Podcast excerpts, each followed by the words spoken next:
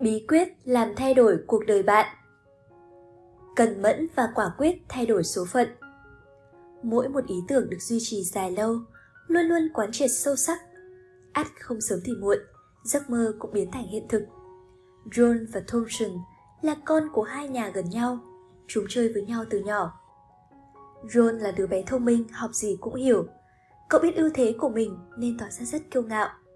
Còn đầu óc của Thompson không sáng láng như bạn dù rất cố gắng nhưng cũng chỉ đứng hàng thứ 10 trong lớp. So với John, cậu luôn tỏ ra tự ti hơn, nhưng mẹ cậu luôn khích lệ cậu. Nếu con luôn so sánh thành tích của mình với người khác, thì con mãi mãi chỉ là kẻ theo đuôi. Con tuấn mã khi phi mặc dù lúc đầu luôn ở phía trước, nhưng kẻ đến đích lại thường là chú lắc đà đầy cẩn mẫn và quả quyết. John luôn cho mình là người thông minh, nhưng sự nghiệp của cậu cũng chỉ bình bình. Chẳng có thành tựu gì lớn cả, còn Thompson tự nhận là kém thông minh, nhưng luôn biết bổ túc thêm, dần dần vượt lên chính mình. Cuối cùng giành được thành tựu phi phàm. John rất bất bình, ức quá mà chết.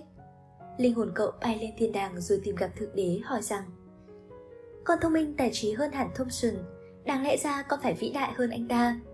Nhưng sao ngài lại cho anh ta thành người tuyệt vời trên thế gian vậy? Ngọc Hoàng cười Hỡi John đáng thương, chết rồi mà ngươi vẫn chưa hiểu ra ư ta đưa mỗi người xuống trần gian. Hầu bao của mỗi người đều giống nhau. Có điều, ngươi đặt cái thông minh của ngươi ở trước hầu bao, vì luôn nhìn thấy nó, nên ngươi sinh ra tự kiêu, tự mãn và đã làm lỡ cả cuộc đời mình. Còn Thompson đặt thông minh ở sau cái hầu bao kia, vì anh ta không nhìn thấy cái thông minh của mình, luôn phải ngẩng đầu nhìn lên phía trước, nên suốt đời lúc nào anh ta cũng đều tự giác tiến lên. Mọi người cần mãi ghi tạc chân lý này chỉ không ngừng vượt qua chính mình mới là người thông minh thật sự. Người ta sống ở đời đều có những tư chất bẩm sinh. Và bản tính riêng đều có xuất phát điểm riêng để thực hiện giá trị nhân sinh của mình. Phải biết và luôn gắng vượt qua giới hạn của mình, đừng ngập chìm trong sự rạng rỡ của người khác. Có hai bạn trẻ tranh luận về số mệnh.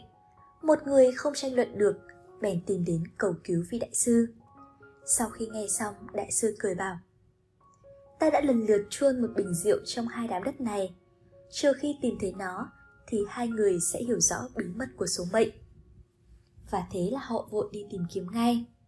Một người ở phía bên này dùng sẻng đào một hồi, chẳng thấy gì thì buồn bã, thôi không đào với nữa. Người kia cũng dùng sẻng đào sới, anh ta hầu như đã sới tung cả đám đất đó lên, mệt vã mồ hôi, cuối cùng tìm ra được bình rượu. Lúc ấy anh ta thấy bạn mình ngồi đó với hai bàn tay không, liền sang đào tìm tiếp, cuối cùng đã tìm thấy bình rượu thứ hai. Các con các con hãy nhớ rằng, bí mật của số mệnh cũng giống như chuyện tìm bình rượu. Đại sư ô tù nói, số mệnh công bằng với mọi người, nhưng có người không bao giờ tìm thấy nó, có người lại tìm thấy rất nhiều. Điều đó không có nghĩa là họ gặp may, mấu chốt là phải cố gắng và kiên trì hơn. Một văn sĩ anh đã từng nói, đời người rất kỳ diệu nếu bạn kiên trì, thì đó là điều tốt nhất, thường sẽ được tọa nguyện.